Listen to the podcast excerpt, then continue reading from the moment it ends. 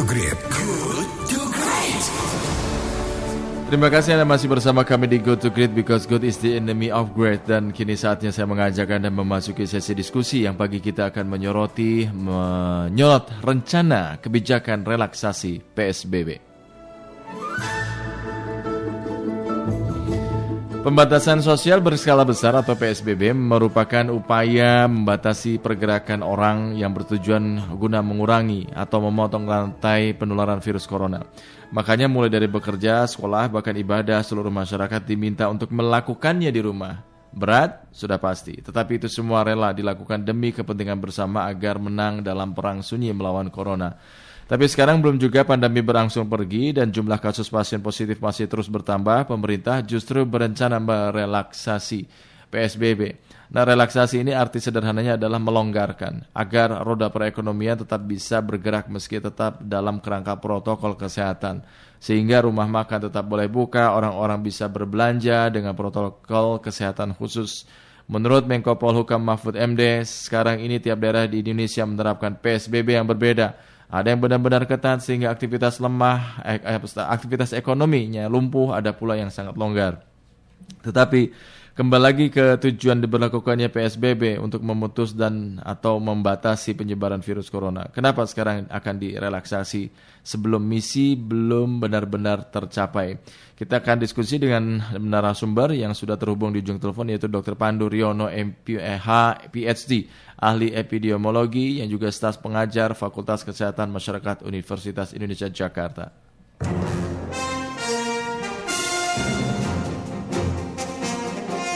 Pak Pandu, selamat pagi. Selamat pagi, Kang Ijo. Apa kabar Pak Pandu? Sehat, sehat. Bagaimana kabar Pak? Alhamdulillah sehat, Alhamdulillah Pak. Pak Pandu, ini saat virus corona belum berangsur eh, pergi, pemerintah berencana merelaksasi PSBB untuk menggerakkan roda ekonomi. Anda melihatnya bagaimana Pak Pandu? Jadi saya melihatnya ini sebenarnya bukan pemerintah, hmm. tapi salah seorang pejabat pemerintah. Oke. Okay. Ya, jadi dia hanya melempar wacana yang seharusnya tidak usah dilempar ke publik.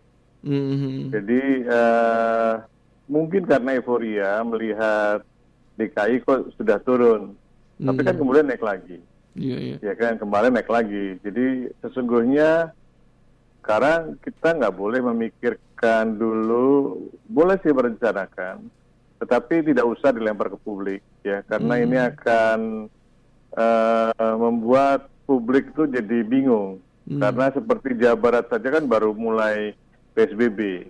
Yeah. Ya, jadi ini uh, menurut saya uh, semangatnya harus setiap pejabat itu kalau bicara mempertahankan PSBB sampai kita bisa melonggarkan lebih cepat.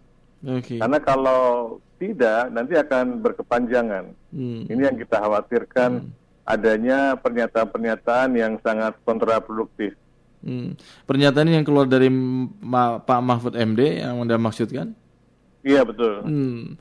Kalau begitu tujuan awal diberlakukannya PSBB eh, kan untuk memutus dan membatasi penyebaran virus corona ketika ini ada apa statement yang keluar dari pejabat pemerintah dan relaksasi gitu kan agak repot juga kalau ini dilakukan ya karena kalau sekarang ingin menggerakkan roda ekonomi hanya karena faktor itu lalu apakah bisa sejalan seperti pepatah sekali dayung dua tiga puluh terpelampaui gitu ya Ya tidak mungkin karena mm -hmm. uh, sebenarnya pembatasan itu kan tidak pembatasan 100%. Mm -hmm. Dan memang harus bervariasi dari wilayah satu ke wilayah lainnya. Mm. Karena kondisi wilayah itu sangat beda. Misalnya kalau Jakarta harus ketat karena di situ pusat uh, awal dari penyebaran dan kemudian daerah penyangga yang termasuk wilayah Jawa Barat ya kan daerah Depok, Bekasi, ya dan Banten, Tangerang dan sebagainya. Jadi satu wilayah kesatuan epidemi nih.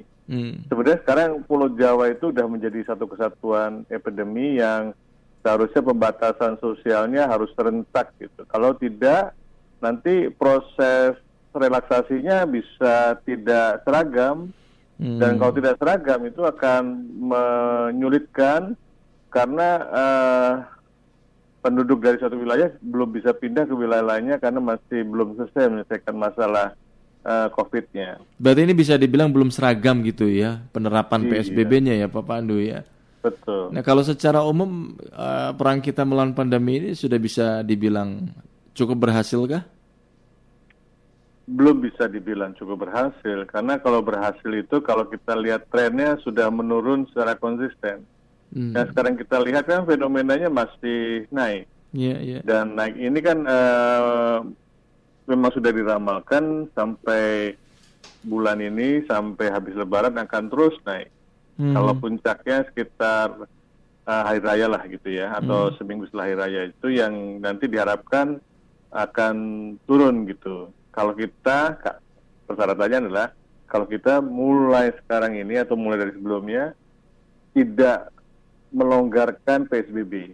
Hmm. Kalau melonggarkan sekarang PSBB itu akan menjadi tidak bisa selesai karena akan ada gelombang-gelombang berikutnya, masih ada klaster-klaster baru yang bermunculan.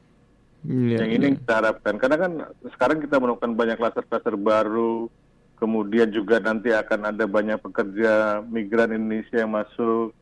Kemarin Jawa Barat juga eh, mahasiswa-mahasiswa yang kembali dari luar, kembali ke Jawa Barat dan sebagainya yang hmm. harus diterapkan uh, screening total gitu. Maksudnya dicek apakah benar-benar tidak mengandung virus sehingga uh, perlu diawasi, diisolasi dulu ya sebelum hmm. kembali ke keluarga atau kampung halamannya. Jangan sampai seperti negara Jepang ya kalau nggak salah ya terlalu euforia, relaksasi malah second wave-nya malah lebih besar gitu ya Pak.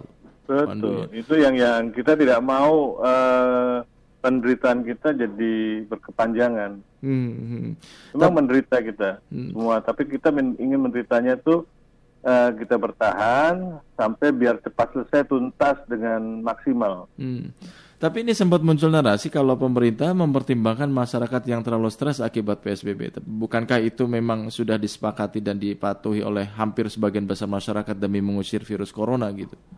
Iya, saya nggak ngerti ide stres itu dari mana. Memang ada sebagian masyarakat stres. Hmm. Jangan-jangan Pak Menterinya sendiri yang stres.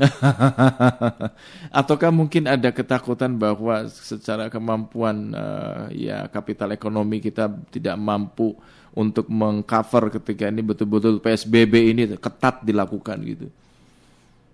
Uh, sebenarnya kan memang uh, kita uh, memberikan luang uh, sebagian masyarakat bergerak supaya hmm. roda ekonomi di jalan. Kalau petani silakan be, uh, ini apa melakukan pekerjaannya karena kita membutuhkan ketahanan pangan. Hmm. Nah, pabrik-pabrik yang esensial diizinkan. Tapi kalau yang tidak esensial untuk sementara uh, libur dulu. Hmm. Bukan tutup, libur. Jadi hmm. libur. Jadi ada harapan kalau dijaga. Kalau enggak seperti nanti kejadian di uh, Jawa Timur pabrik rokok ya kan yeah, yeah. yang tidak esensial malahan jadi kluster yang sangat besar mm. karena kan sangat padat uh, mm. pekerjaan manusia di sana. Mm. Ini kita khawatirkan. Sebagai uh, pemerintah menilai ada sebagian daerah yang melaksanakan PSBB longgar, ada yang sangat ketat gitu. Nah sebetulnya uh, sudah ada standar belum sih? Pak Pandu kalau yang Anda melihat gitu loh penerapan PSBB ini di daerah gitu loh. Ya kalau memang bervariasi nggak apa-apa, tapi hmm. ada minimal yang harus dilakukan. Hmm. Misalnya eh, pabrik-pabrik uh, yang atau industri atau eh, kegiatan-kegiatan uh, yang tidak esensial memang harus dihentikan sementara. Hmm. Nah kalau ada kekecualian-kekecualian yang uh, menimbulkan meningkatkan risiko harusnya itu dibicarakan ulang. Hmm. Karena uh, karena kan semua tergantung pemerintah daerah. Yeah, pemerintah yeah. daerah yang harus bisa lebih cerdas untuk memilih uh, memilah di mana yang bisa bisa yang rendah risikonya masih boleh yang sangat tinggi risikonya sebaiknya jangan gitu aja hmm. prinsipnya. Kalau melihat kalkulasi perkembangan jumlah kasus sekarang ini dan terus bertambahnya transmisi lokal corona gitu Pak, menurut Anda ke depan hal apa yang mesti dilakukan pemerintah gitu? Karena kan uh, kita juga harus melakukan hal-hal yang uh, bisa mendorong. Bahkan Anda baru-baru ini mendorong pemerintah melakukan PSBB secara nasional gitu loh. Apa latar ya. belakang dan kenapa itu membuat Anda mendesak pemerintah untuk melakukan PSBB secara nasional gitu Pak? Ya karena kan uh, virus ini beredar di seluruh provinsi. Mm -hmm. Ya kan jadi uh, sebenarnya uh, penyebar-penyebar penularan ini memang ada di semua wilayah Indonesia walaupun uh, bervariasi intensitasnya. Jadi kalau nanti kita PSBB nasional itu bukan berarti harus uh, serentak dilaksanakan secara nasional dalam pengertian waktunya, intensitas pembatasannya. Hmm. Ya mungkin daerah-daerah yang kasusnya masih sedikit, intensitasnya tidak terlalu ketat. Hmm. Kita memilih yang paling-paling berisiko saja untuk dibatasi. Hmm. Ya, jadi uh, memang dimungkinkan untuk melakukan PSBB yang sangat bervariasi. Hmm. Karena kan dan mungkin juga daerah juga mempunyai inovasi-inovasi yang bisa melakukan pembatasan sosial yang berbasis komunitas. Hmm. Karena yang kalau sudah berbasis komunitas itu lebih sustain. Hmm. Jadi masyarakat terlibat, diajak, dan tidak perlu ada uh, hukuman atau regulasi yang terlalu ketat, hmm.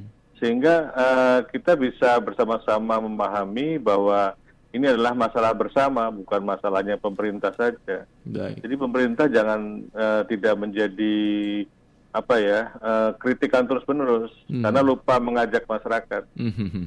Baik Pak Pandu, terima kasih Pak Pandu atas waktu kita bincang-bincang pagi ini Pak Pandu. Tetap sehat Pak Pandu. Oke, terima kasih. Ya, selamat pagi, sukses untuk Anda. Pagi. Demikian sahabat kilat Dr. Pandu Riono MPH PhD, ahli epidemiologi yang juga staf pengajar Fakultas Kesehatan Masyarakat Universitas Indonesia.